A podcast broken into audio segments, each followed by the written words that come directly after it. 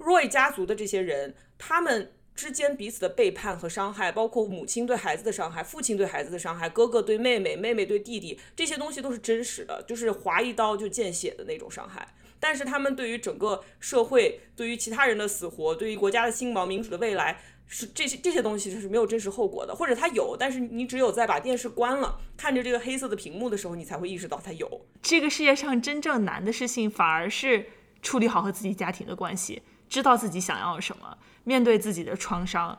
无论是你的家庭关系也好，亲密关系也好，这种一起经历过非常非常多的事儿这样的关系，你去怎么去经营这样的关系，才让它不让它伤害到你自己，不让它伤害到别人，然后怎么去在这种复杂的社会里面守护住自己的道德标准，而不让自己显得像一个小丑，这些事情看起来都是很简单，但是它反而是最难的。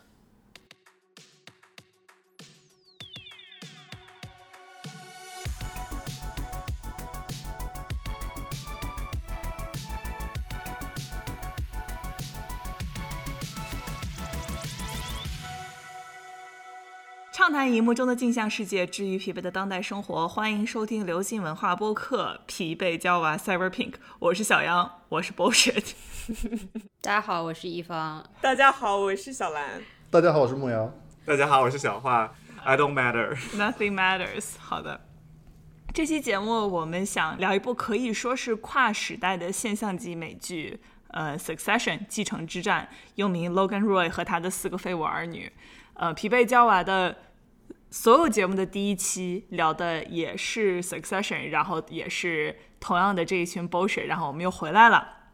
呃，这部剧刚刚推出的时候，美国还是处在川普任期中，但是结束的时候，就是现在，呃，美国处在疫情之后的这个语境里，很多人用很多的词去描述它。有人说它是跨时代的巨著，然后有人说它是我们这个时代的莎士比亚，它或者是它是，然后它是一个。和我们的这个生活的这个世界贴得非常非常的近的一个多元宇宙，这里面发生的所有事情都似乎是在我们的现实生活中可以发生，甚至都可能对我们的生活有一些影响的。对，讲到这里，接下来的所有内容全部都是剧透。如果你还没有看完《Succession》的大结局的话，你。为什么要点开？你就去看，然后你立刻走出去，就走出去，对，出去，然后呃，看完之后再回来重新点开这期节目。我们先聊聊大结局吧。大家觉得这个结局写的好吗？写的意料之中吗？我觉得写的和我的预期差不多。嗯，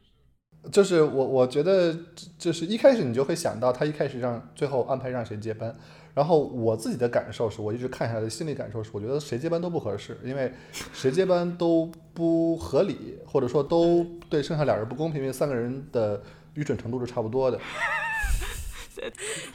就这个王朝要完。对，就是要完，所以他应该写一个要完的结局。但是呢，你让一个法务 Frank 这样的人来来来接班，好像戏剧性又不够，那最后就只剩下 Tom 了。所以我觉得从你。安排戏剧性的角度来说，这是很合理的。但是在现实生活中，我觉得你可以想象，Tom 这班根本做不下去。就像我们今天知道的那个现实生活中的 Tom，待会儿小华可以介绍一下，那个事实上就没有做下去一样，他就他不可能坐得住这个这个位置的。所以，在现实生活中，这一定会最后变成一个 train wreck。哎，这不就是 Tom 不就是给清兵开了个门吗？就是他真的就是这样一个角色。就是 Shiv 是全世界最了解他的人。他说 Tom 就是一个 highly interchangeable module，就他就是一个随时可以被替换掉的模块。然后 Tom 也果然就是呃这样子把自己卖了出去。所以我觉得这个结局虽然可能现在我回头去想非常非常合理，但是。整个美国并不是这么想的，或者是看这个片子的那部分的美国，就是所谓的 coastal elites 不是这么想的，因为在嗯大结局之前，他们那个网上有个盘口，就是大家都去赌说谁会赢，就谁会继承王位，然后最多的人觉得是 Shiv，就在最后一集还没播的时候，接下来是 Candle，然后再接下来是 Roman，然后 Tom 他的赔率好像是两千，就所以是很少的人会会觉得是预期到他会赢的。我觉得可能大部分人看的时候还是会觉得，哎，这个这个剧，因为它不是那种大反转剧，所以他不是说像最后一集要直接给你把你的脚底下的毯子抽掉，而事实上他也没有抽掉，因为你回头去想，这个安排非常合理，都是合理的。嗯，我我是一直觉得会是 Kendall，就是我到最后发现不是 Kendall 的时候，我心里还稍微惊讶了一下，因为在现实生活中，经常就是这种很有关系，但其实你知道他没有什么能力的人在坐着他这样的位置。而且，尤其是在最后一集，呃，最后一季里面，你就感到 Kendall 在没有人去不断的挖他的墙角的时候，他突然，他突然发现他之前装过的逼都是能装，能都是有用的，就是都是可以达到他想要的效果的。然后我当时就觉得说，他可能真的这部剧可能真的就是这么愤世嫉俗，他就是会让一个你我们所有人都知道其实并没有什么能力的一个 bullshit 去接管这个家族大旗。怎么讲呢？我就是这个剧。Kendall 如何 become dad 这个事情是这个剧最重要的主线，所以我所以我当时就在想，这个剧它到最后会怎么 play off？它是真的会让 Kendall become dad 吗？然后后来发现，我觉得他这个安排是比让 Kendall 接任 CEO 更加重要的，因为这部剧它看起来是一个商业剧，但实际上商业的所有事情在这个剧里面都不是很重要。最重要的是他们这个家庭之间的关系，所以 Kendall 到最后就是 become dad 了，他就是成为了 Logan，但他成为 Logan 的方式是成为他们家庭中所有人的施虐者。当他开始虐待 Roman 的时候，他在这个家里面成为父亲，他成为家里面 top，从大哥，大哥是要反对父亲保护弟弟妹妹的这样的一个角色，到变成父亲的这个他这个角色弧才彻底完成。嗯，对，我觉得他其实某种程度上，他是在这 cosplay 他爸爸这样一个角色，他不是说真正的就是这样想的，他可能内心没有那么坏，或者他自己甚至觉得自己内心其实是个好人，但是他为了坐到这个位置上，然后为了去完成自己的这些所谓的不管是梦想啊，还是说这个爸爸交给他的任务啊，然后他觉得他只有变成这么一个人，然后他才能承担这份责任，所以他有的时候可能是 cosplay，他甚至是在他，呃，我觉得有一个很有意思的现象是，呃。他 Logan 死了之后，三个孩子都特别惊慌无措，但是 Kendall 是可能当中最冷静的一个。我觉得他脑子里面已经杀了他爸爸一百次了。对，是的啊，他可能已经想好，如果他爸死了，我该怎么做，我该怎么做。然后他，所以他其实内心已经把这个过程给预演过了。我觉得这些所有人里面最不可能，呃，是 Logan 想要的继承人的人就是 Kendall。嗯，因为是因为 Logan 根本就不想要一个继承人。他他的心态跟古代的皇帝是一模一样的，就是他在培养出一个继承人的同时，他就希望这个继承人永远也不可能成为他。对，所以我觉得他一直在毁灭，他一直在毁坏 Candle，以至于 Candle 长成了一个没有完整人格的人。他就像那个 Pinocchio，他像一个用木头做刻的一个一个一个一个小男孩，一个儿子，以至于他在最后喊出那句 "I'm the eldest boy" 的时候，我当时觉得 哇，对，哦，这简直就这个人他。他真的就整个人，他就可以被浓缩成两个字“长男”，但他其实甚至不是长男，他是靠着哭晕在 哭晕在墙角，哭晕在厕所。对，嗯，对，而且是就是就像我们在上一季上一期 Succession 聊的时候，就是 Logan 永远不可能定一个继承人，Kendall 越像他，他就会越要越用力的去损坏 Kendall，因为他承认 Kendall 是继承人，就意味着承认自己的死亡。然后对于 Logan 这样的人来说，永远不可能承认自己的死亡。对，所以我认为他那张纸上那那那条线是把 Kendall 的名字划掉，而不是对，而不是下划线。嗯，这个大家应该没有疑问。对对对，我当时其实之前不小心被人短暂的剧透了，就说说什么，是这样的，大家在小红书上非常支持我们，非常踊跃关注我们，然后说好希望你们聊 Succession，然后说什么最后 Shift 的决定有一些争议，然后当时看了，我就是看到 Shift，然后我就立刻退出退出退出，然后呢，以至于，但是因为我第我是呃七八九十是连着看的，所以等我看到第十集结尾的时候，我已经忽略了这个人说过什么。但是当时在那个 board meeting 的时候，仿佛自己在场一样，在那个 board meeting 的时候，他拍到 shift，我也在场，就是我在那个桌子底下，就没有他拍到 shift 的脸的时候，我看到他犹豫了那么一秒，我就知道我说 OK，他要放弃。我觉得他其实这个决定不是一个。自己设计好了，说哦，我接下来十步要怎么走，而是突然之间在那一集里面发生的一系列事情挤压之后，对他的情感上造成了这么一个就是本能的反应。他可能那一瞬间看透了，说就像 Roman 之前说的，就是 We're all bullshit，这一切都是没有意义的。那么还不如做出呃 break the cycle，撇开这个有毒的家庭，然后可能后续的一个想法就是跟 Tom 能够。努力的成为一个真正的家庭。我觉得 Shiv 不一定有想的那么远，因为他的这个瞬间的决定真的是在在他的情感巨大的起伏之后做出的。他他恨 Tom 入骨，对吧？他的自尊受到了伤害，他觉得谁都行，只要不要不要是这个垃圾。结果他发现他哥哥更垃圾，就是这两个垃圾里面，如果非要选一个，他就宁肯吃 Tom 这一个。嗯，我觉得甚至有可能在做出那个决定的时候，他都不知道自己和 Tom 的未来是什么样子的。所以那最后一幕其实是一个非常。是一个让人，嗯，就是 it's very chilling，it's a chilling scene。他坐在那个车里，然后他看了鸡皮疙瘩都起来了。对他把手放上去，然后又又没有完全牵手的那个瞬间，哇，我真的是觉得对骨子里面发冷。我当时看到这一幕的时候，然后就想到另外就是。我不知道有没有发具体发生过，就是如果在纸牌屋里面的话，Claire 跟这个 Frank Underwood 两个人可能就是这种紧紧的两个人手牵在一起，他们就是一个 power couple。但是 Shiv 跟 Tom 就不是这样的一个关系。虽然他们就是还是某种程度上有一点点的平衡的，因为 Shiv 不管他是赢了还是输了，你可以说他至少没有输，然后他。他至少还是有这个优势，他至少还是有钱的，他还是他还是个弱，拿了那么几个，他们所有人都还是有钱的，他还是个弱，没有，除了除了 Greg，除了 Greg，对，这 Greg 一个 Greg，Greg 的工资二十万，一年二十万，对，Greg 的钱都给 Greenpeace，对，对。然后 Tom 呢？Tom 他虽然是一个 CEO，但是他随时都可能被取代。只要 Mason 有一天说这个人不行，他就下台了。就跟今天我们发看到的事情，这个 Chris Lake 被下台了一样。他不是因为说他的员工不员工不喜欢他，CNN 员工不喜欢他，还是怎么怎么样？他是因为他的老他的老板不喜欢他了。CEO 就是高级打工人嘛，除非你姓是，对对。既然已经说到这儿了，我们就是你会发现《Succession》这个剧里面其实吸收了非常非常多来自现实生活中的事情，包括就是 Logan Roy，有人很多说他很像这个呃默多克家族啊，然后包括就是这个新的 Matton，非常非常像 Elon Musk 啊，包括最近在 CNN 又发生了一件和《Succession》里面的事情非常非常相近的事情，不然我们展开把这个事情至少讲一下。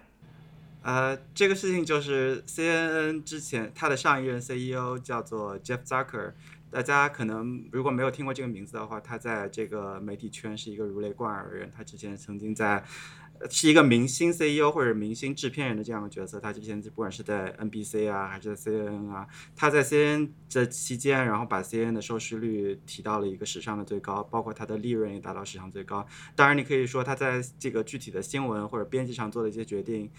对美国的民主还是对观众并不一定是好，但是的确是有人看，所以 C N 在呃二零二零年到二零二一年的时候是它这样一个巅峰的阶段。呃，C N 跟 H B O 的母公司都是这个呃曾经叫做时代华纳，后来叫做 Warner Media，然后之前是 A T T 美国的这个最大的一个通信运营商的一部分。呃，他买下了 Warner Media 之后，发现这个决定是错的。呃，损失了几十亿之后，又把这家公司给脱手了，卖给另外一家公司叫 Discovery，所呃就是探索频道。探索频道的老板叫做 David Zaslav，这可能是美国现在最后一个媒体大亨，因为他之除了他之外，别的人已经不可以算作媒体大亨了。呃。他觉得，或不一边一边是他觉得，另外一边是呃，他的最大的股东叫 John Malone，是也是曾经的一个美国最有媒体界非常有影响的媒体大亨。他们两个觉得，他们要把 CNN 从这样一个偏左的、偏自由派的呃这样一个新闻机构，变成一个真正中间派的机构，就是站在。Fox News 和 MSNBC 和左派和右派的中间的一个位置，所以他在想把 CNN 往一呃往往右边拉一点，然后他选了 Chris Lake 这样一个从来没有过任何管理经验，他的上一份工作是一个制片人，呃执行制片人这样一个，而且是 Colbert 就是一个呃晚间喜剧节目的，呃让他从一个执行制片人的角色一下变成了。呃，有三千人的 CNN 的一个 CEO，接下来的一年就是 Chris Lake 执政的，在 CNN 执政一年就发生很多事情。呃，这个具体的大家可以去看 Atlantic 大西洋月刊最新的一篇关于 Chris Lake 的万字长文，我们会放在节目的文案里面，非常精彩，非常精彩，非常精彩，你就可以看到一个活生生的那那车怎么说的，pain sponge。对，一个吸收痛苦的一个海绵，海绵，对对对。怎么在现实生活中吸收痛苦，然后把自己变成一个对。可悲的？对，而且他真的做了很多非常错误的决定，而且这些决定不是没有代价的。我有很多朋友就因为就在过去的这一年里面失业，然后就他他这个这个这个他所在的 team 重组，就就影响了很多人的生计。是不是那个 CNN Plus 就是他搞的？C N Plus 是 Jeff Zucker 做出的决定，但是 Chris Licht 在当上了 CEO 的最早几天就把 C N Plus 给关掉了，因为他。呃，因为他的老板觉得这不是一个正确的决定。嗯，我也不觉得他是一个正确的决定。好巧，对，没有人觉得这是一个正确的决定，除了麦肯锡 除了麦肯锡在当时敢做知情，说这个这个这个这个这个项目，然后我们可以做到几亿的用户，除了他之外，可能没有人觉得这是一个正确的决定。此间跳过一万五一万五千字，就是 Atlantic 这篇文章。今天呃，C Chris Licht 在中央公园和 David Zaslav 散步的时候，被告知。他被解雇了，哇！我今天真的是很很完美。你想，他走在这个昏黄的对中，对他们为什么今天要在露天散步？今天为什么会露天散步？他就是这个，就感觉就像第三季里面那个呃，Adrian Brody 的演的那个角色，非要拉着 Logan Roy 出去散步，他就一定要把一个人活活的走死在这条路上。It's a power move. It's a power move. 对，绝对。那这个 power move 代价好大，因为他自己也在呼吸今天这个空气，对不对？对，一损俱损的关系。对，就是这就是服从性测试，就是今天的这个天，你要出去，你还要出去跟我一起散步，那你真的是听我的。Chris Lake 下台这个事情，就是我觉得小华。就奔走相告，然后 喜大打鼓，喜大普奔，就是对，喜大普奔，然后他就一个人一直在奔奔来奔去。对，嗯，然后，然后就是《继承之战》，它还有一个非常，嗯，它当然了，就跟现实生活中另外一个平行的地方，就是在这一季，其实有很多重心是放在政治相关的东西的，对吧？它有好好几集是关于选举的，然后看过的人知道，对吧？它它呃，相当于在整个这个大结局。已经结束了，就是 roll the credits 的时候，这个呃平行世界里面的美国的民主的未来，它还是没有一个结果的，因为那个时候他们都还不知道美国总统是谁。一定程度上是因为他们做的一些决定，让整个美国大选变得悬而未决。呃，很多东西都要在法庭里面花很长很长的时间去解决。呃，这个和我们现实中情况其实有一点点类似吧，就是那天晚上，很多人呃在二零二零年的时候是很多人去睡觉的时候认为是川普第二天可能会赢，然后醒来以后发现是拜登赢了，然后再加上铺天盖地的这种呃虚假的宣传说有选举舞弊，以至于很多人至今在心里仍然认为当时那个大选的结果是不公正的。Succession 里面的选举结果就是一个。非常非常有可能发生在今天的一个事情，就是如果当你有一个更加年轻、更有魅力的特朗普，然后他去选择用一种 ethno nationalism，就这种民族国家主义的宣传去动员自己的选民，然后同时在赢输，呃呃，在最后的结果就是，如果他不认这个选举的最后最终结果，他会怎么办？就是事情会变成怎么样子？我刚刚就看着你在实时的在脑子里用英文翻译出中文，一行一行一行的 generate 出来，stop generating，对，都已经可以听见，听见我那个 C 我的那个 CPU 在后面跑的声音，对，对，你看见那个 ChatGPT 的光标在动，对。对，我觉得这就是为什么他们要选择一个媒体公司，因为媒体公司才有这个 power。我那个呃呃，Jesse Armstrong 说了一个政治非常不正确的话，他说如果我们不是做一个媒体公司的剧，而是做一个比如说水泥厂老板的剧，没有人会看的。虽然可能一样有钱，但是 who cares，对不对？但是它是媒体公司，它就是一个非常独特的，就是他们自己争夺的东西，可以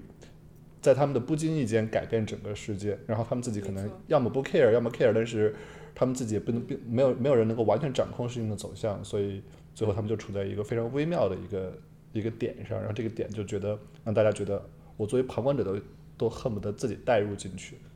是因为媒体是一个非常非常特殊的行业，如果真的他们是在争一个鞋厂，就是，who 就就像你说的，who the fuck cares？他谁卖鞋都是卖鞋，我作为作为一个消费者无所谓，但是在他们的这个这这种争斗之间就。就就就改变了整个美国的历史的走向。而且我觉得 Logan 是知道这件事情的，他们完全知道自己的呃权利。然后这些所有的在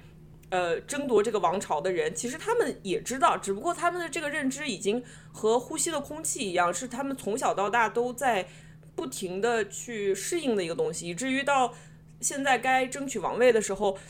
就就就好像这个不是他们最大的最大的 concern 了。对他不像我们一样，好像忽然跳进这个重重量性里面去。他对他们来说，重量性就像空气空气的一部分一样，以及他们在真正做决定的时候无法把握这个比例感和分寸感。他们知道这东西很重要，但到底多重要是重要？就是他们一辈子都都跟这个重要性共存，以至于他们觉得 OK，this is just another decision，那我们就做一个 decision 就就好了。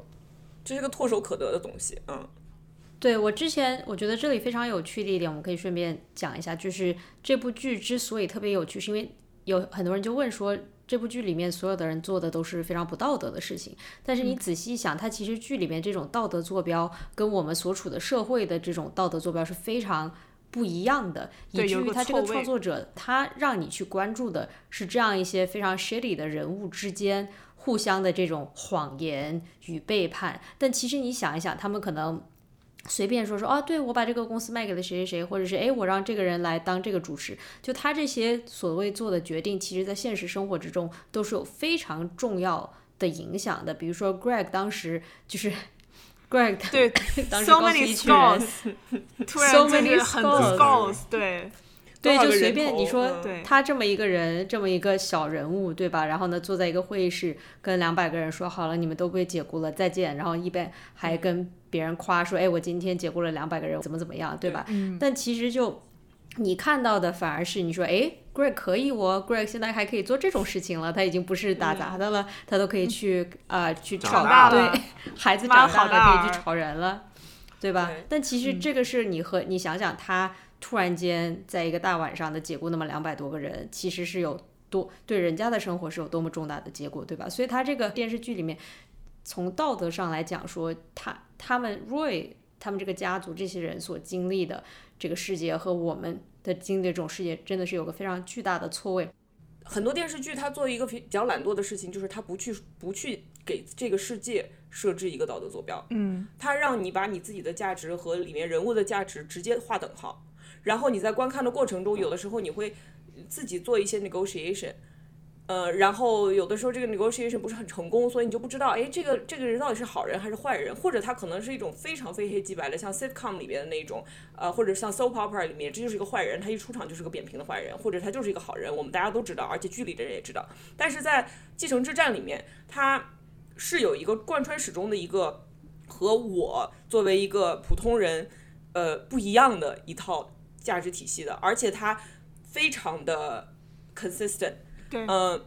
，Roy 家族的这些人，他们之间彼此的背叛和伤害，包括母亲对孩子的伤害，父亲对孩子的伤害，哥哥对妹妹，妹妹对弟弟，这些东西都是真实的，就是划一刀就见血的那种伤害。但是他们对于整个社会，对于其他人的死活，对于国家的兴亡、民主的未来。是这些这些东西就是没有真实后果的，或者它有，但是你只有在把电视关了，看着这个黑色的屏幕的时候，你才会意识到它有。你在跟着它走的时候，你感觉不到。对，你会觉得啊，就今天又把这个公司卖了，明天但是爸爸又说我可以，所以我再把它买回来。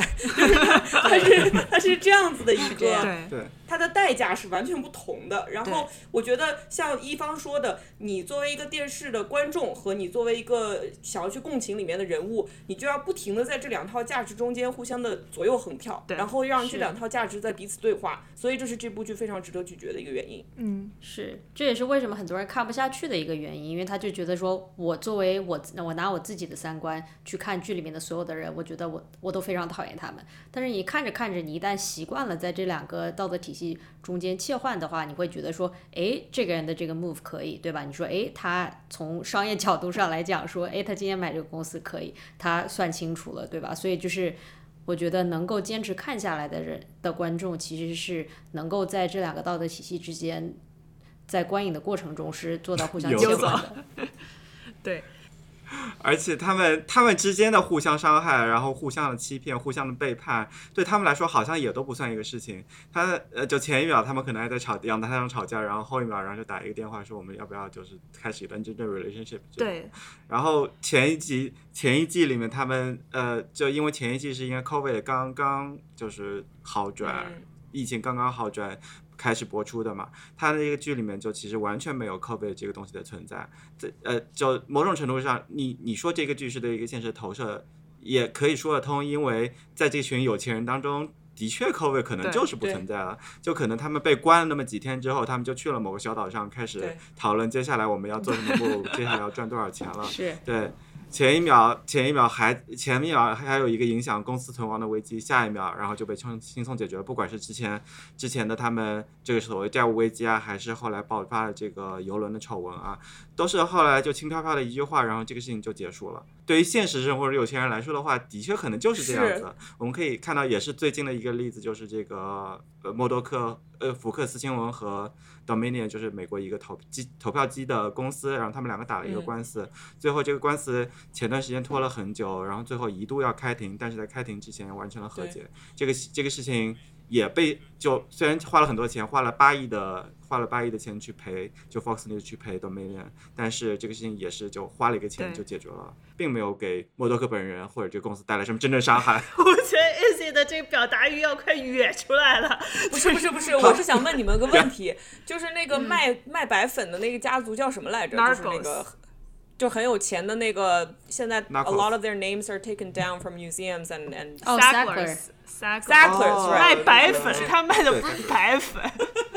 然后我一说卖白粉，我说呃，然后所有人都说 narcos，对，就是 very bad。That is wrong。但是你知道，就是就整个美国，嗯，合法的让一大群人染上毒瘾的 Sackler 家族，到最后也没有任何一个人会需要承担司法的责任，他们也就是赔了钱就完了。所以就是即使是 life and death 的这种事情。仍然在这些人生活中是不会留下什么特别严重的痕迹的，所以我觉得你说这个剧它是真的是一个非常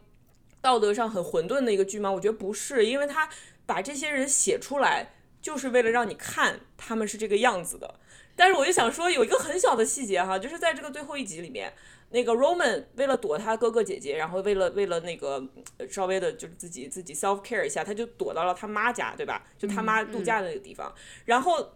Shiv 意识到 Roman 在那儿的时候，立刻就说我也去。然后 Candle 发现他在的时候，立刻就说我也去。然后他们就跟我从我家到中城一样的时间就到那儿了。What gives？不需要签证的吗？不需要不需要过海关的吗？不，你知道吗？就是私人飞机飞的可以比普通飞机快，这是我看 Kardashian 学到的一点。就他们从 LA 飞迈阿密，可能普通人飞七个小时，他们飞四个小时就到了。对，所以我觉得整个世界的运行规则在这些人的世界里面就是不一样的，他就他跟我们活的不是同一个地方。是的。不，我是我是觉得这正是这个东西的有趣之处，就是一方面你觉得他们每个人最后那么痛苦，然后一生的梦想都破碎了，然后还是有两亿美元。非常的，呃，就是啊，二十亿美元，对。但是另外一方面，你又意识到，就完全看取决于你怎么说这个事情。一方面。他再怎么痛苦，他还是有二十亿美元。另外一方面，他再怎么有二十亿美元，他还是很痛苦。还是痛苦。他那个痛苦也是真实的。他想最后想跳水，或者至少有一种幻幻幻觉中想要跳水，也是真实的。所以这正是这个东西。二十亿也是真实的。跳水。对，这这本来就是我我们生活在一个非常，或者说老实话，我觉得这也不是这部剧的问题。我们今天生活这个时代本来就是把非常非常非常多的意义都都扔掉了，以至于你你。你所有的事情都是戏剧化的，所有事事情都是相对的，所有事情都是好像在有一种看不真实的或者说虚拟的，甚至大家会觉得我们生活中是不是我们整个人生是不是就是虚拟出来的这么一种心态，所以姐就你就会觉得嗯，这就是我们这个时代应该拍出来的剧的样子，就是没有什么东西是绝对的，所有东西都只能放在一个相对的游走的尺标里来理解。是我记得之前是有人在采访这个 Jesse Armstrong 的时候有讲过，说是不是因为 Elon Musk 这类人让你们写剧也写得更容易一点？因为之前这些如果像 Mason 这样一个人，在现实生活中可能呃，在 Elon Musk 之前可能大家觉得嗯啊，他好像不太可能出现，这，太假了。现在大家看到 Elon Musk，，觉得这样一个人完全有可能存在。对，就不仅存在，还不止一个。对你刚刚说游走，我觉得这个节目的大纲也是游走的很厉害。我们聊到哪里？嗯，这种缺乏道德坐标的感觉，其实，在最近的，我觉得很多电视和电影里面，其实都能涉及到。就是我我在前两天坐飞机的时候，我看了那个重新看了《Top Gun》。就是、哦呃，对，看了看了新的那期《Top Gun》，然后我当时觉得哇，这部电影好嗯复古。然后，但是为什么会觉得它复古呢？是我为什么觉得它复古呢？因为它就是一个非常典型的这种 hero hero's journey，一个英雄之旅，就是这个英雄，然后就是特别努力，然后他最后赢了，然后他在同在这个过程里面成长了，还学到了一些东西。是还获得了女人，但他获得了女人，他获得了爱情，获得一切的自我实现，就是他这是一个非常清晰的故事线和一个非常简单的道德标准。就是最近的很多电视，尤其是我觉得就是从是你可以往上追溯到就是是马马丁斯科塞斯，然后或者是你从电视的话，你可以追溯到侦探 True Detective，就是这种所有的道德意义、道德故事，突然现在变得非常复杂，然后突然就被消解了。在这种有一些人会称之为 postmodern，就是后现代主义的这样的一种电视，就是我们不再去带这种愤世嫉俗的态度去看。去讲述一个故事，就是 nothing matters，所有东西都不重要。但是我在想，Succession 和 Everything Everywhere All at Once，其实他们两个都是基于一个同样的预期，就是说，我们在这个现实，我们生活的现在这个社会是一个道德标准极其复杂，然后非常非常的虚无，然后你没有办法相信任何别人告知你的，无论是商业上的自我实现也好，还是说就政治上的自我实现，这些政治标准，所有所有东西全部都是虚无的。那你在这个过程中，你你得出一个什么样的结论呢？然后 Everything Everywhere All at Once，可能因为它是一个电影，你必须在这个最后你必须扬一下，它反而回到了 Top Gun 一样的这样的电影的结尾，就是说你最后找到了一个非常非常简单，就是爱。就是嗯我和父母的爱，最后他这个很简单的东西已经大到可以拯救一切。对，顺便说一句，这也是我最不最不喜欢那个电影的那一部分，我觉得这太 cliche 了，这个这个这个句号。我可能跟这梦瑶感觉不一样，因为他我觉得他很有效的说服了我，为什么爱这件事情足够大，可以大到拯救所有的虚无，就是我被说服了，我觉得这一点是可以的。但 Succession 的结论就是什么都救不了这些人，就是不是是，我是觉得 Succession 它其嗯实就是你如果把呃那个所谓爱能拯救一切的这个口袋翻过来，对，就是没有爱没有爱的话，要怎么办？是什么样子的？对因为你你我我在听就这个葬礼的这四个四个 speech 里面，唯有一个最最最新的东西，就是不仅是对我们观众来说是新的信息，对于剧中人也是新的信息，就是他 Roy 就是 Logan 的哥哥说的那番话，他把 Logan 这个人的 backstory，、就是他的这个。如果他作为一个坏人，他的反派，他的 origin story 用几句话给他讲清楚了，那个时候我就发现 Logan 是一个爱的黑洞，就是他他是一个根本就是没有获得过爱的人，嗯，然后所以说就像你说的，我我是觉得这个剧给我们的感觉是，当你把应该有的血浓于水的这种亲情抽掉，然后把一些非常正常的人类情感抽掉，再给他巨大的让脑子都没有办法 compute 的这种财富，会把人变成什么样子？对，这个地方可以引用一句话，就是呃 Jeremy 本身在接受采访的时候，他引用了荣格的一句话，我觉得那句话非常适合插在这儿，就是当 When love is absent, power fills the vacuum。对，就是当爱不在的时候，power 就顺理成章的进入了这个真空之中。吴他晓翻译们整个家，庭就是这样一个故事。小翻译 今天整个这一集啊，我觉得这一集大家听完会觉得，哎，我是不是听得懂英语了？就会有这种错觉。啊，我们就聊聊这个葬礼吧，四个四个葬礼，不有四个好，四个婚礼和一个葬礼，一个葬礼上的四个四个四个 monologue，四个独白，开头非常精彩的，我觉得就是怎么讲呢？我我看完这个葬礼，我明白了这个剧的结构。就是这个剧的结构，所有的决定，为什么你觉得它每个决定很复杂？因为这每一个决定都有四条不同的主线。第一条主线就是在 Roman 的独白里面体现出的那种纯粹的心理上的我比你强还是我比你弱？是我现在虐待你，还是你现在虐待我？就是他说的那个 see Chevy see Kenny lie。See Chevy cry, see Roman 什么 light up the sky，哇！我当时真鸡皮疙瘩都起来了。就这种纯粹的邪，就是混乱邪恶的这种感觉，我就要抢你一头，我就要在口舌上比你厉害，然后我就要让你难受。在这一个谁能让谁难受，在这个层面上，其实是 Succession 里面很多决定的源头。就是有时候你说出非常伤人的话，只是为了伤害他。就没有什么别的原因，你就是为了伤害他。第二个层面就是 Ewan 的独白，Ewan，我就是在那个独白，一方面是讲到了 Logan 这个人的 origin story，就为什么他是一个爱的黑洞。然后同时，我觉得他也其实相当于就是老师画了一道重点，说这是我们这一这个剧对于像 Logan 这样的人的批评。我们为什么认为他们这样的人注定完蛋？我觉得他用到了一个词，我觉得特别特别好，就是 meagerness。他认为保守派是保守派的媒体在鼓吹人性中的 meagerness，就是这种鼓煽动人吝啬，然后喜于看到别人过得不如自己的那种阴暗心态。我当时看完之后，我立刻就想到了国内。讨论高铁卫生巾那个事情，我当时看那个卫生巾讨论的时候，我就觉得说，感觉有一种错觉，就好像就是中国经济承受不了一条卫生巾，就是这种。这个卫生巾放在高铁上，这高铁就高铁就倒了，高铁就倒了，就是好像对，就是这种我不愿意拿出一点点的资源来让其他人过得好过，我其实就是不想让你好过，我就是不想让你。过得更顺利，因为我有这个权利，我就不想分给你。这种这种 meagerness 就让我想到之前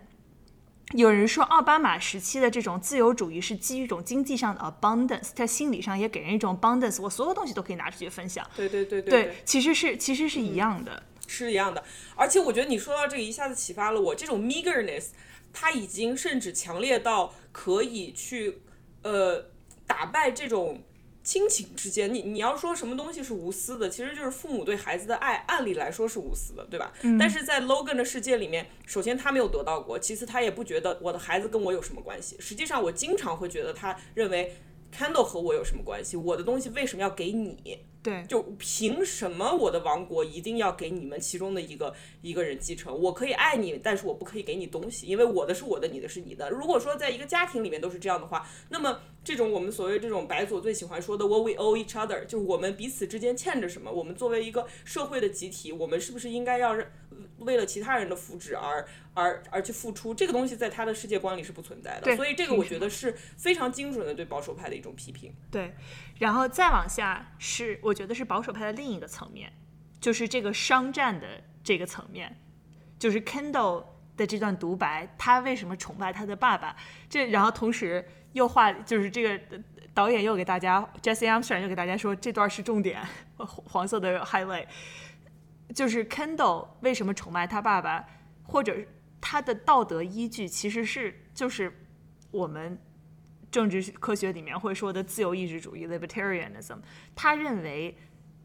生产这件事情、制造这件事情、商业活动这件事情本身就是具有道德性的。阻碍商业生产，你拿其他的道德标准去妨碍、去妨碍商业生产本身是不道德的。就是说，是你为你凭什么让我一个公司去考虑社会责任？我这个公司存在给人发工资就是道德的。这个其实我觉得也是非常有意思，就是他解释了非常非常多的东西。这个就是那个华尔华尔街那个电影里面那句著名的台词：“Greed is good。” Greed is good。对对，但这个事情是一个 cyclical 的，就是这些问题我们早就已经争吵过了，我们在不同的时代得出过不同的结论。我觉得 Kendall 未必真的相信他说的那番话，我觉得他是在试图把那个场面圆回来。你要夸一个那个 Rogan 这样的人，你能你能怎么夸？你只好说他是一个。呃他他他有行动，他有鹰派，就像我们今天商学院里面那套词儿，对不对？他 leadership，他 impact，他他 那些东西。那那你能怎么说说？因为他之前他听了他叔叔那番话，他也只能强行的把这个，就是强行找出一个生那个他父亲生活中的那个 silver lining 出来，对不对？你能你能说什么呢？他本他本质上他并不是一个坚定的保守派，他就只好说啊，创造了工作，他创造了什么社会的影响力，他你永远感受他的生生活中的能量。这种话就是，当你想形容一个坏蛋，你怎么说呢？至少是他生活中有非常多的冲动和能量。那这这是一种强行把这个。强行挽尊的一一一种词儿，因为因为 Kendall 不是去悼念他爸的呀，Kendall 在葬礼上不是去悼念他爸的，他是去搞搞商业的，他是去谈 deal 搞事业的，对，他是搞事业，对，他是去搞事业的，所以他当时他们从一开始就知道，就是不想让那个 Logan 的弟弟还是哥哥 Ewan 去独白，就是因为怕给他就是给他们公司给他们家族这个形象造成不好的影响嘛，所以 Kendall 上去就像莫瑶说的，纯粹就是为了圆场。对，但是我觉得，就像这个剧里面发生的所有事情，都是很多不同层面的样。就是它既有原厂的这个部分，但是我觉得，如果 Kendall 发自内心不相信这一点，他没有什么别的东西可以相信的了。他，我相信他是，哎，尤其他在那个里面说了一句话，我记得特别清楚，他就说是他爸爸走进任何一个地方，他都是 comfortable 的，他都是舒适的。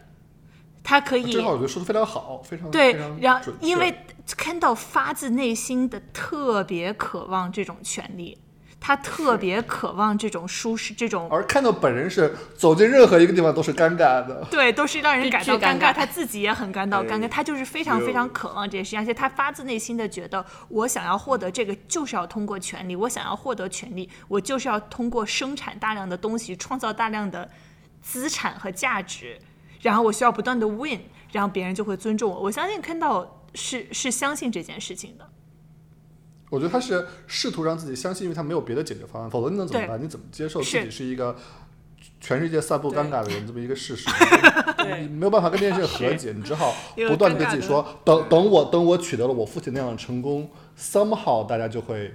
但但其实并不会，或者说没有人知道会不会，但是他只能这么相信下去。对，而且他。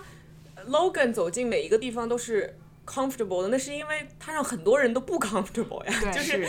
在这个底下坐着的，跑来悼念他的，已经是和他关系最紧密，甚至是很多都是他的 beneficiary。这些人是得过他的好处的人，或者跟他有非常深的利益纠葛的人。所以对着这样的一个观众，Candle 说的这番话勉强还可以成立。但如果我一旦把自己从参加这个葬礼的这群人里面抽出来，如果我是在电视上看这个，或者我真的认识 Logan Roy，我知道他在现实生活中是个什么样的人，以及他真正的 legacy，我是绝对不会 buy into 他这番话的。我觉得，我觉得 Kendall 说这番话的时候，他说的那个每个人不是像你这样的人，是那些会投给创票的人，而那些人很有可能是蛮喜欢 Rogan 的。嗯。而 Coastal Elite 不会喜欢他，我不知道他他那他那个悼词，当然他。那个本来那个悼词就很含混，但我怀疑他所强强调就是这样一个意思，因为你知道美国保守派的政治领袖最喜欢说的自我标榜的一件事情就是我们和人民大众在在一起，大家会愿意跟我跟跟我一起喝啤酒，而那些白左的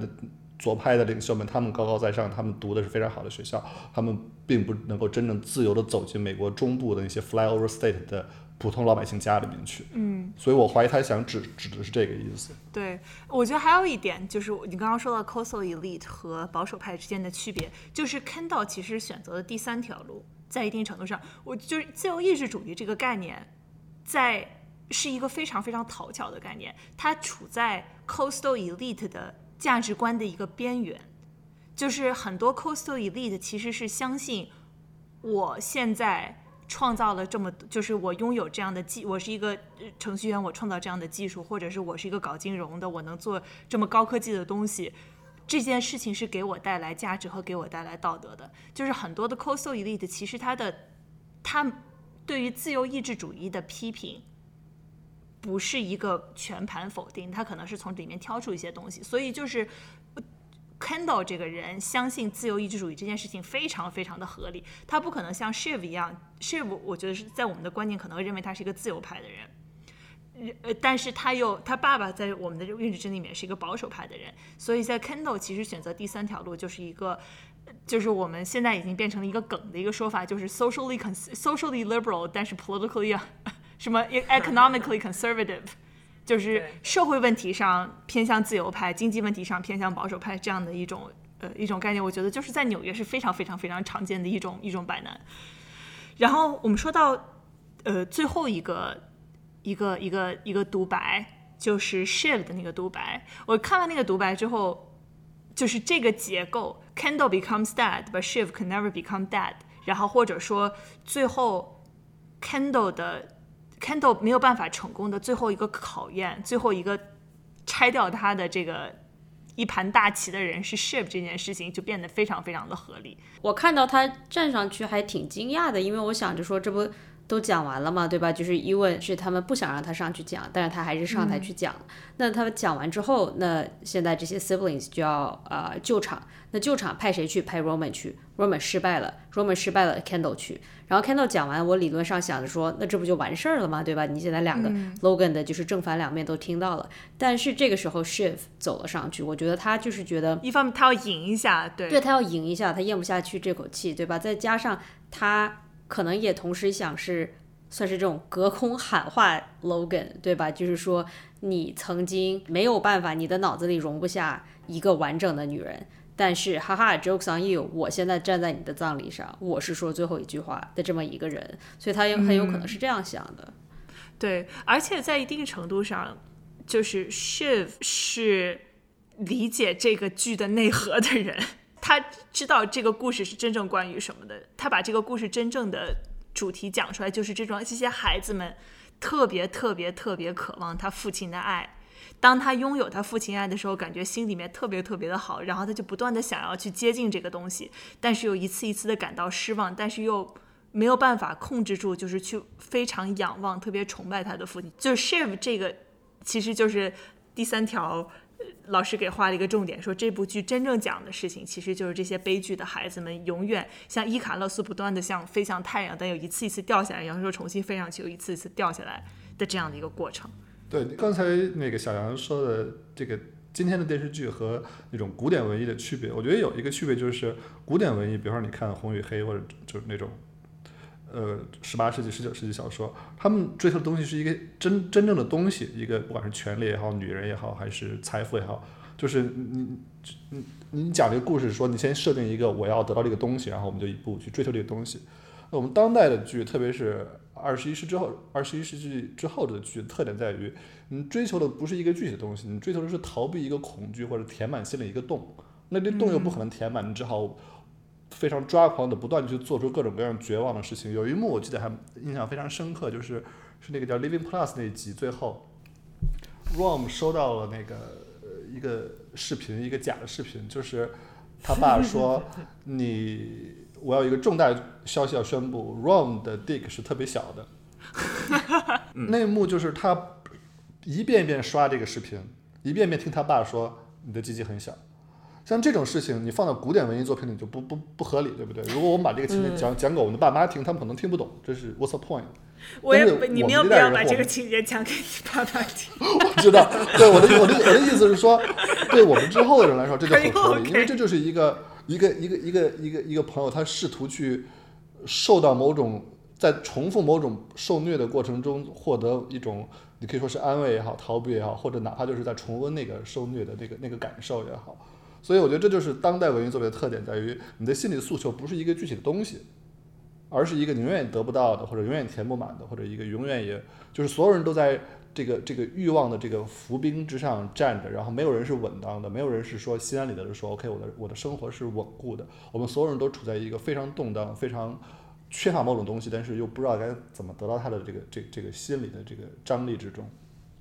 嗯，对，是这样的，对。这部剧里面所有的人的动机都是非常非常复杂的，这也是为什么你觉得这个里面所有人都说不清楚话，因为他或者他做的每一个决定都让你感觉是一团糟的，因为他每一个决定都是他既是一个及时的心理决定，就你刚刚说了一句话，然后又让我我现在就要去反你一句话，但他同时也是个商业决定，他同时也可能是一个对公共社会有一个道德影响，同时他也可能也是一个道德决定，但有有可能又是一个。关于这个家庭，关于他内心最深处的很多种渴望的决定，你可以就是去观察这个角色在做这个决定的时候，他选择怎么样去说服自己。所以，你作为一个观众，你也可以从这不同的层面里面去选择他做的这个决定是。就像我们刚刚其实在这录这个节目的时候，已经体现过非常非常多次了，就是哦，他在商业上这是一个合适的决定，哦，但是他对于他个人来说，他又是一个不合适的决，所以这个剧就变得非常非常的有趣，非常值得聊。就每一个决定对于每个角色来说，他既又是忠于自己，又是在骗自己的，这就变得非常非常的有意思。我觉得有就是在英语里面，大家经常说 "Don't take this personally"，right？就这个事儿不是一个关于你个人的事儿，这不是你的东西，这可能是一个我们就是不要不要觉得这是你的事儿。但在这个剧里面，所有的事儿都是他们自己的事儿。就是之前小话说，可能很多东西显得好像没有什么代价，因为昨天我和你是联盟，明天我们两个就互相插一的对在背后插对方一刀。但是这个在个人层面的伤害，它是累计的。对，所以他呃。之后说的这一句伤害这个人的话，其实可能是为了报复他五年前、十年前、二十年前小孩子的时候欺负我的时候的那一仗。对对对，嗯，对，就像那个会议上说的那个，就因为我小时候吃了你一口鸡，今天美国就要被法西斯统治。哎，对，没错，就是这样的。对于这家人来说，世界就是这么荒谬。然后我觉得，所以这个这个整个这个剧，嗯，at its core，它就是一个它就是一个 family drama。然后，所以这个葬礼的这个四段独白，其实我觉得它的商业价值没有那么大，因为在整个这个剧里面，你可以说每一次任何一个孩子在公众面前讲话的时候，他心里都知道这个他爸爸在听，somehow 他爸爸在听，他爸爸在看着他们，而且 he will talk back，就算他当时不反驳他们，他之后也会想办法。让这些孩子知道他是怎么想的。只有在这个葬礼上，finally 最后一次，他们可以在不听 Logan 的意见的时候，说自己心里最想对他说的话。所以我觉得那一个瞬间，就是整个这几段话里面，呃，Roman 是啥也说不出来，因为他整个人已经毁掉了。他他他这个爱的黑洞，他太大了。他把他爹一下死了以后，他整个他就直接坍缩了。但是 Shiv。是想清楚了，Shiv 是终于憋着把自己二十年没有说他多少岁，三十年没有说的话说了出来，所以我觉得整个这四个四十年，整个这四个独白里面最打动我的其实是 Shiv 的独白，因为我觉得他是他是花了二他是花了四十，我就怎么又是二十年，他是花了 四十年多少年，是到底多大？他是花了四十年想清楚的这几句话，对，对我也是觉得，我也觉得我最被打动的是 Shiv，他那个表演的也很好，然后他。Deliver 的也是他真正在那一刻，他真正最理直气壮的，而不像是 Kendall 在我看来始终在试图表演，在试图给葬礼上的观众表演，而 Shiv 真正在跟他爸说话。对，Shiv 就是说他终于可以跟他爸承认，爸爸我真的很爱你。然后他爸，而且他爸爸这一次不会再利用他的爱做出什么伤害他的事情了。没错，这件事情非常非常的打动我，而且我当我从这个角度去理解他在最后做出来的，就是想要。不让 Ken 不让 Kendall 做 CEO 的这个决定，其实是非常非常合理的，因为他其实意识到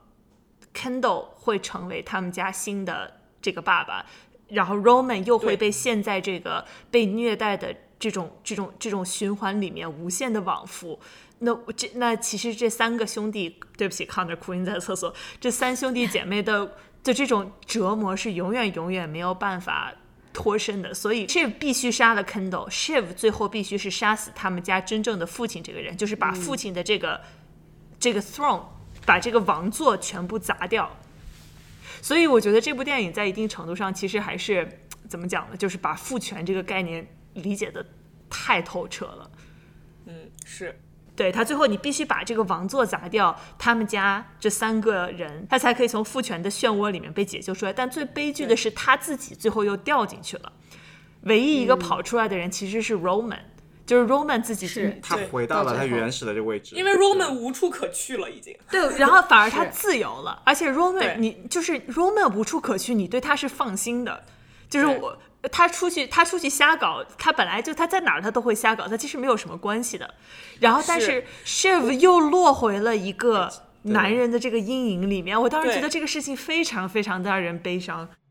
Shiv 让人悲伤的地方在于，他从小就必须要察言观色，然后要走一条和自己两个兄弟都不同的路来获得他爸爸的爱。他要做那个非常聪明的，什么都不要的一个一个非常超然的这么一个一个角色。实际上他很想要，但是他不能表现出来，因为他一旦表现出来，他立刻会被摁死，因为他是个女儿。所以我觉得他一直是在做这样子的一个人，然后以至于到后来他和 Mason 合盟的时候，仍然是走同样的路子，他仍然是那个聪明的，能够看到大局的，早早的选择好站队的一个一个聪明的女人。但是她永远做聪明的女人，她也只会被这些非常有毒的男性所利用。就是 Mason 对她的态度，其实和他爸对她的态度非常的像，就是到最后仍然觉得脑子里容不下她。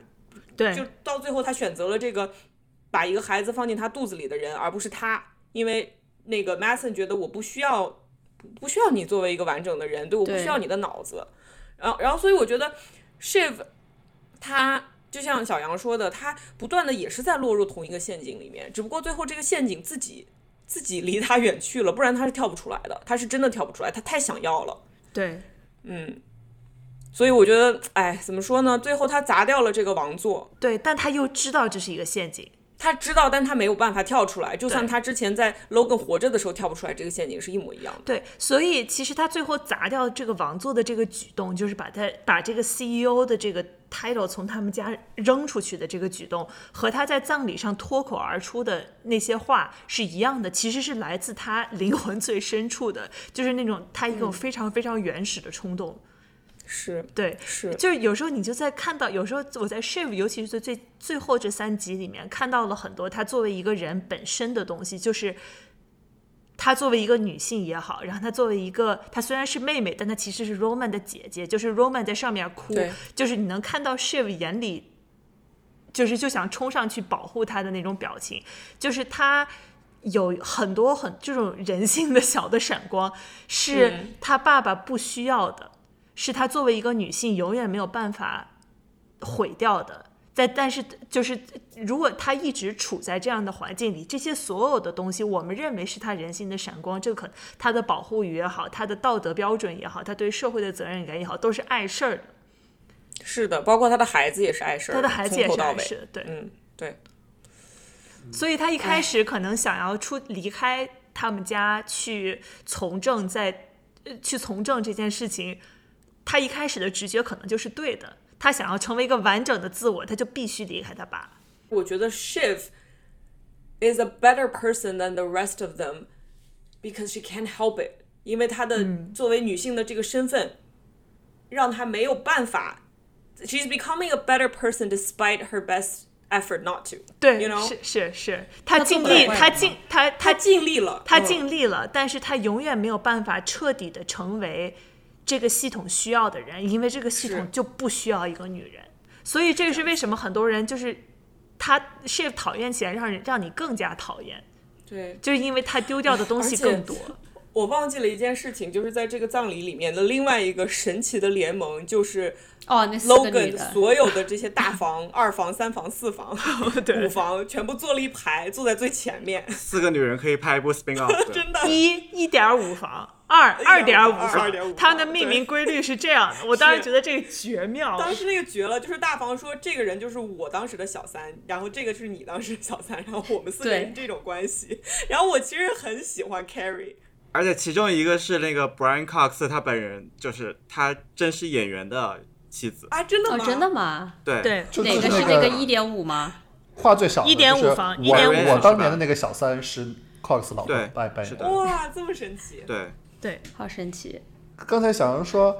呃，他他最后那一刻，他决定把这个循环砸掉，让我想起就是他在会议室里面三个人争吵的时候，他说我 I love you but I just cannot fucking stomach you。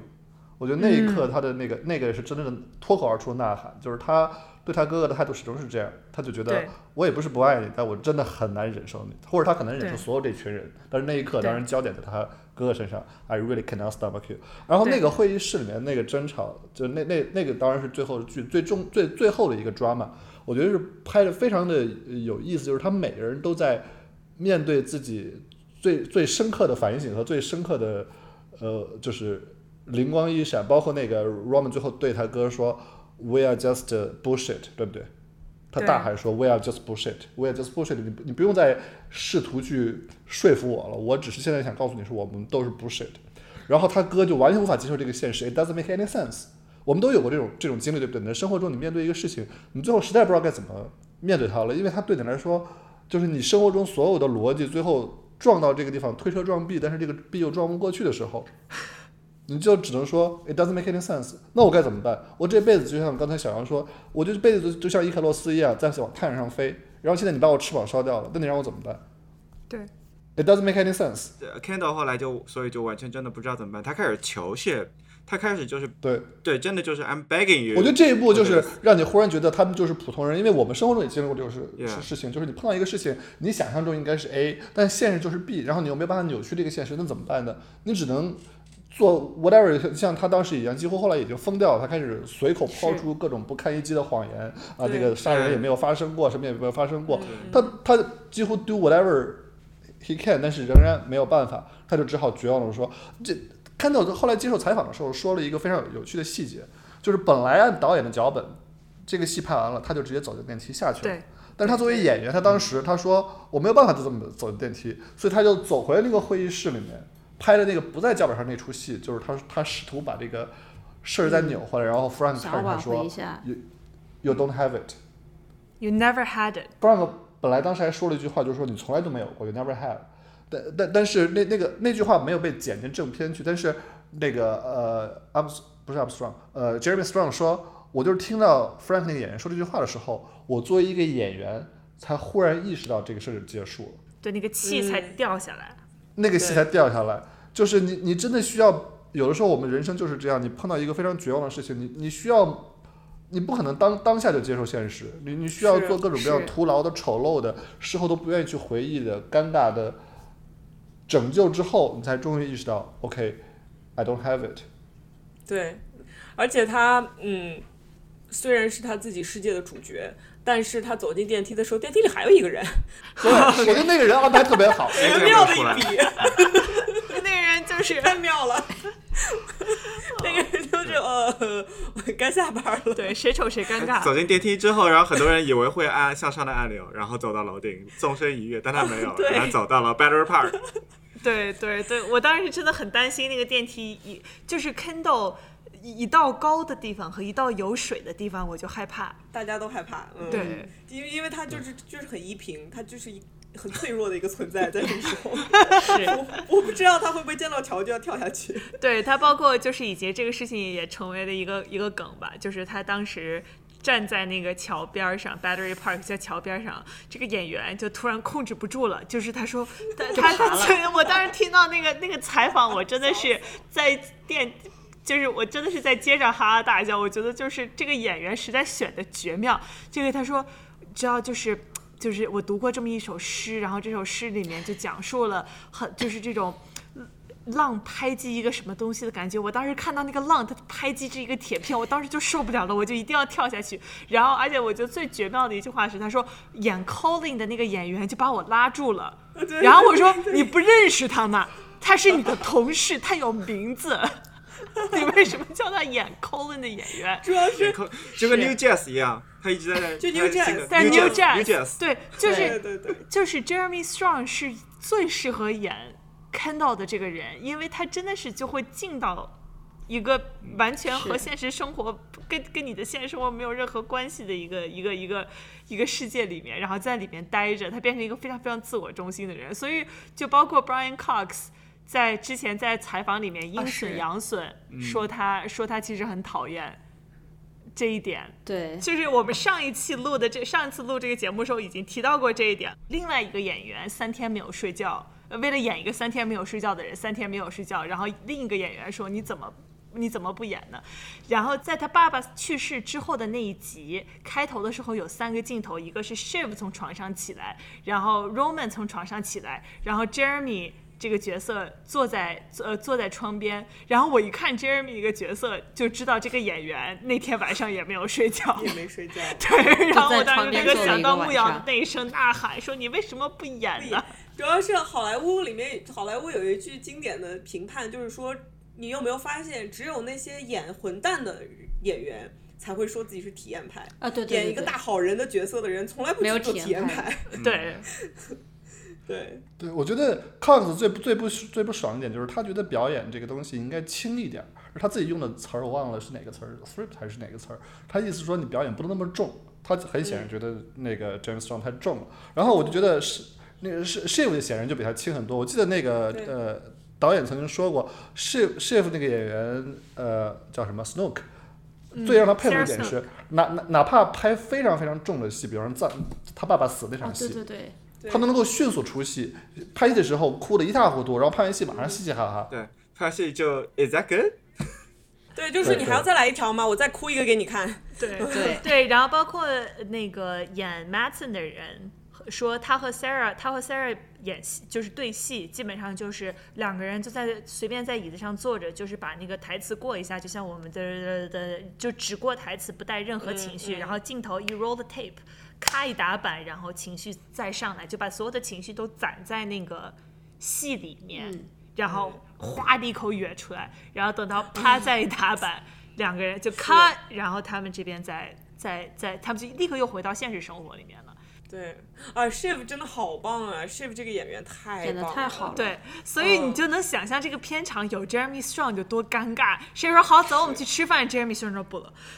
嗯，对，对，他真的很很很尴尬。对。然后 James Strong，我觉得他和他的那个角色有一点共通之处，就是 Kendall 也是一个，呃，就很显然学了商学院那套呃东西，就是 somehow 你需要。把自己的信念跟现实连连接在一起，就 somehow 你好像一个事儿，你越相信它，它就越会发生。然后这是商学院，这是商学院学的吗？这是商学院，这感觉是 这这就是非常简单的 M MBA 那种那种东西，你怎么开会，你怎么表达说话的时候，就是有有一个戏，就是他们在那个他爸死的时候，他用非常坚定的口气说：“你可去把最好的医生给我叫来，然后之类的。”他他就有一种好像他那个。语气越坚定，他爸就越有可能活活过来一样，那这么一个架势。然后，我觉得这是看到这个这个角色本身的一个悲剧之处，就是他是一个非常平庸的人，但他呢又不是一个百分之百平庸的人，他其实平庸程度也不超过我们，对不对？你说他确实可能不足以 不足以承担一个巨大的商业帝国，但是他也不是一个完全一个弱智，他就是一个。如果他不是他那个儿子的话，他就是一个像我们这样的人。我们这样的人也没法承担一个商业帝国，对不对？嗯。但是呢，他又 somehow 相信他必须能够承担这个商业帝国，所以他只好通过信念来。For yourself，我随时准备继承商业帝国。好的，行。对。对，但我就觉得他就他意识他必须靠信念来弥补这个东西，所以他得虚张声势。对，对，他就必须装成他爸，他爸是真的从白手起家做出一个大帝国来，他没有这个本事，但是他又必须假装让所有人都相信他是他爸，包括他有的时候得意的时候觉得好像我还挺能行的，你看别人都在我面前学狗叫，但你真正碰到挑战的呢，他又没办法了，所以他就只好只好通过信念，所以这个就刚好跟那个演员配合在一起，那演员也是一个靠信念演戏的人，然后这个角色也是一个靠信念做事儿的角色，对。他有的时候还是用功的，然后他有的时候还是就是某种程度上是个做题家那种感觉。对他有时候还是能 pull 到。对，是。像 Living Plus 那个事情，就 Living 就是 Living Plus 那个做的这个这一系列 presentation，然后只有他能做下去。所当时可能所有的观众，然后所有周围的人都觉得他不会成功了。然后他的第呃就呃 Roman 也觉得他不会成功了，所以最后离开他了。情节本身安排的也很好。那个发布会既不是一个特别牛逼的发布会，但也不失败。但这就正好是他那个决策的能力，就是他确实不是 Steve Jobs，但是你回过头去看，你看中国那些互联网大厂每次的发布会不也那样吗？就是尴尬的让你脚趾抓地，但是大家还是开下来了。一般人就是能做到这个程度。对对，而且其实有的时候，我觉得这个结局让我感到有点悲，就是他。有一个就是在你前面晃了一下就拿走的一个东西，就是 Kendall 作为一个人，就我们想感到就 Sarah 就是感到 Shiv 的一些人性，其实有时候你感也能感到 Kendall 自己本身的一些能力，尤其是在他没有他爸爸使劲的把他往下按，然后使劲要毁灭他的时候，就是当他去跟 Matt 我就是他在 Party 里面和 Matt 交手的那一下，然后就让我意识到其实。如果没有他爸，就是如果这是一个正常家庭的一个正常的一个人，然后他没有没有，就是他爸爸对他的这种千般百般的折磨，给他的这么样这么多的心理问题，就是会让你会让你感觉到一种很强烈的说不定呢。但是就这种遗憾感，其实也是他这个悲剧的来源吧。是，就很多小细节你会觉得说，哎，说不定他可以。对吧？就是诶，他闪光闪了一下，诶，说不定可以。可是我觉得他就像是一个拳击赛，他根本没有到这个重量级就被人抱上了拳台，然后你再让他偶尔挥了一拳，正好打中对方，也不是什么值得骄傲的事情。对他根本就 he doesn't belong here。嗯嗯然后 belong 三个孩三个孩子，一个是他是被抱上拳台，然后 Shiv 是根本就不让他上，然后 Roman 是让他上他也不敢上。嗯，对，然后没 Connor 继续哭晕在厕所。对，刚才机会他在底下收票钱就对。对。C a r e Swisher 的这个 Succession 播客的倒数第二期里面，我觉得这一期可能大家都听了，就是呃，Jeremy Strong 说到一句话说，这个 showrunner 呃写这部剧的人 Jesse Armstrong 是不相信人是会成长的，所以他其实就把这几个人写成了一个恐怖片的氛围，就是把一个一个心理上的密室，然后然后让所有人都在这里面没有任何的出口，就让所有人在这里面转。我当时听到这句话就觉得说救救我，就是我我 人是 人是可以成长，你们觉得人是可以成长的吗？或者你们觉得这几个角色有可能成长，有成长吗？我觉得没有，我觉得他们，我觉得他们变老了，但他们没有成长。我觉得不管你成不成长，很多东西你会不停失去呀，这不是你能够去改变的。应对这种失去本身就是一种。但看什么意义上，他们比方说那个第一季求婚，然后最后一季这个婚姻濒临破灭又没有破裂，这当然是某种程度的成长。但第一季她还是一个未婚的姑娘，最后一季她在想我该给这个孩子找一个什么样的爹，或者是这个，这当然也是一种成长。但是我觉得总的说来，她面对的那些恐惧，她面对那些那些抗拒，她面对那些人的心理的本质诉求是没什么变化的，或者说，呃，至少变化不大，或者可能试图调整一下，但是调整也不是很成功。这当然有编剧的效果，编剧就刻意让他们待在这个循环里面。对，但是我觉得，其实我们正常人，你说你二十岁和四十岁能有多大差别？我可能也没太大差别吧。但我觉得这个差别就是，就也不能不能有那么大的差别。嗯，对？对，就像我们看，就比如说像《Top Gun》这样的这种现在你看起来让你觉得很复古的剧，这种剧就是说，首先这个人一定要成长，好像你经历的一件事儿，然后或者是一个一个师傅，一个一个一个。一个神仙教母过来，嘣儿给你背头上点了一下，你这人突然就成长，然后很多问题就被解决了。或者你老婆死了，你就成长。呃，对对，就是有一个人，就女朋友撞死了，然后这个人就嗯成长对，但是，一般就是你作为一个你作为一个人，你生活中经历的大部分事情，就是成长，往往是一个非常非常缓慢的过程，或者是成长有的时候其实你没有办法。我觉得，其实在这个剧里面，其实人他们还是有成长的，或者说，但这个成长是那种你没有办法去定义去。追溯到一件具体事情上，而是说你所有所有的事情，一万件事情，最后都压缩成一个像素，然后最后从这一个像素里面爆发出一个非常强烈的情绪。就比如说像我刚刚说的，Shame，你觉得他有成长？我觉得他是有的。他最后看透了这个事情，他们家庭他们家庭的本质，然后最后决定去撕裂这件事情。我觉得他是。这个你可以说，你可以成为称为是一个角色的成长，但是你说他做这件决定是因为具体哪件事情吗？不是的，他经历过的所有的，无论说小的成功也好，羞辱也好，最后都压缩成一个像素，然后呢，最后爆发出来的只是一个张口结舌的情绪和眼泪。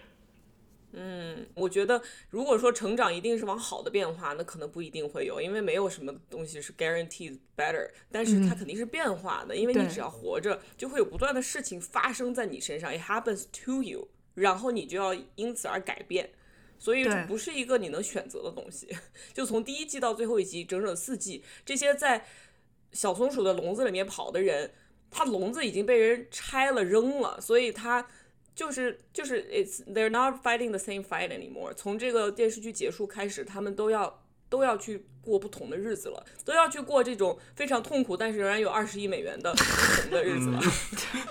对，所以这些可能都发生在呃，就是他们如果有成长的话，可能会发生在剧外。然后 Roman 的话，嗯他一开始呃，对，一开始开始就是第一季第一集开始的一幕就是他在这个酒馆里面，然后到了最后结束的也是他在酒馆里面，然后露出了露出了一次诡异的微笑，可能是见到 Jerry 了嘛。不好意思，对，也有可能是，也有可能是就回到这个花花公子这样一个角色。然后 Kendall 因为他七岁的时候就被告诉是自己你是要继承家业的，你是太子。然后他的 middle name 就是 Logan，就是 Logan 本人的 name middle name，所以他可能一直的这个追。一直要追求的这个梦想就是继承家业，一直告诉他你就是要做这个，你就是要做这个，你不做这个你可能就死了。他自己也是这么觉得的，但现在他可能真死了。那死了之后会不会又有新的 Candle 出来？那这个 Candle 又是怎么样的，我们就不知道了。就这几个人，他们没有创造过任何东西。就从早从小到大，他们没有真正的自己去 build 过任何东西。那个 The Hundred 是他们最接近的一次，但是仍然是很遥远的，对吧？所以我觉得他们现在手上除了钱什么都没有了的情况下，到底能不能造点什么东西出来？但他们三个人注意力就比 Gen Z 还要短，对，从 The Hundred 就一集的这 这个这个整个时间线就是先是有呃，就这一季最开始有 The Hundred 这样一个想法，然后很快就跳到了我们要收购 PGN。然后 PGN 这个地也谈好了之后，他们才演了十分钟就开始去收购别人了，就是改主意。对，对。然后他们这个收购 PGN 这个地谈成了之后，然后他们就盯着电视台看了几秒钟，接下来又失去了兴趣，然后就开始重新去想这个我们跟 GoJo 的对呃跟 GoJo 这个 deal，然后想想 Block Blow Up 这个 deal 也没有成功，然后又想掌握控制权，最后到走到这个结局。他们真的真的对他们真的没什么都没有做成。什么都不做，就不是 serious people。Yeah，他们就不是 serious people。对，真的。They're bullshit。对，就不是干事儿的人。对，嗯。所以说，我们陪伴着这个剧度过了这么长的时间。如果说我自己有什么样的观念上的改变，或者是我觉得我们身处的这个社会或者这个社群有什么观念上的改变，我我觉得是经历了一个对于成功叙事的彻底祛魅。就是对于这种所谓精英也好，然后对这种所谓成功人士也好的这种彻底的祛魅，因为我觉得可能说在二零一六年或者二零一七年的时候，我还是会相信，我就是我对于成功这件事情有一种像。面对高考一样的这种纯粹的信，纯粹的信任，就是我觉得说，如果一个人他是一个精英，他就是在高考中能够比我多做对几道题的这个人，那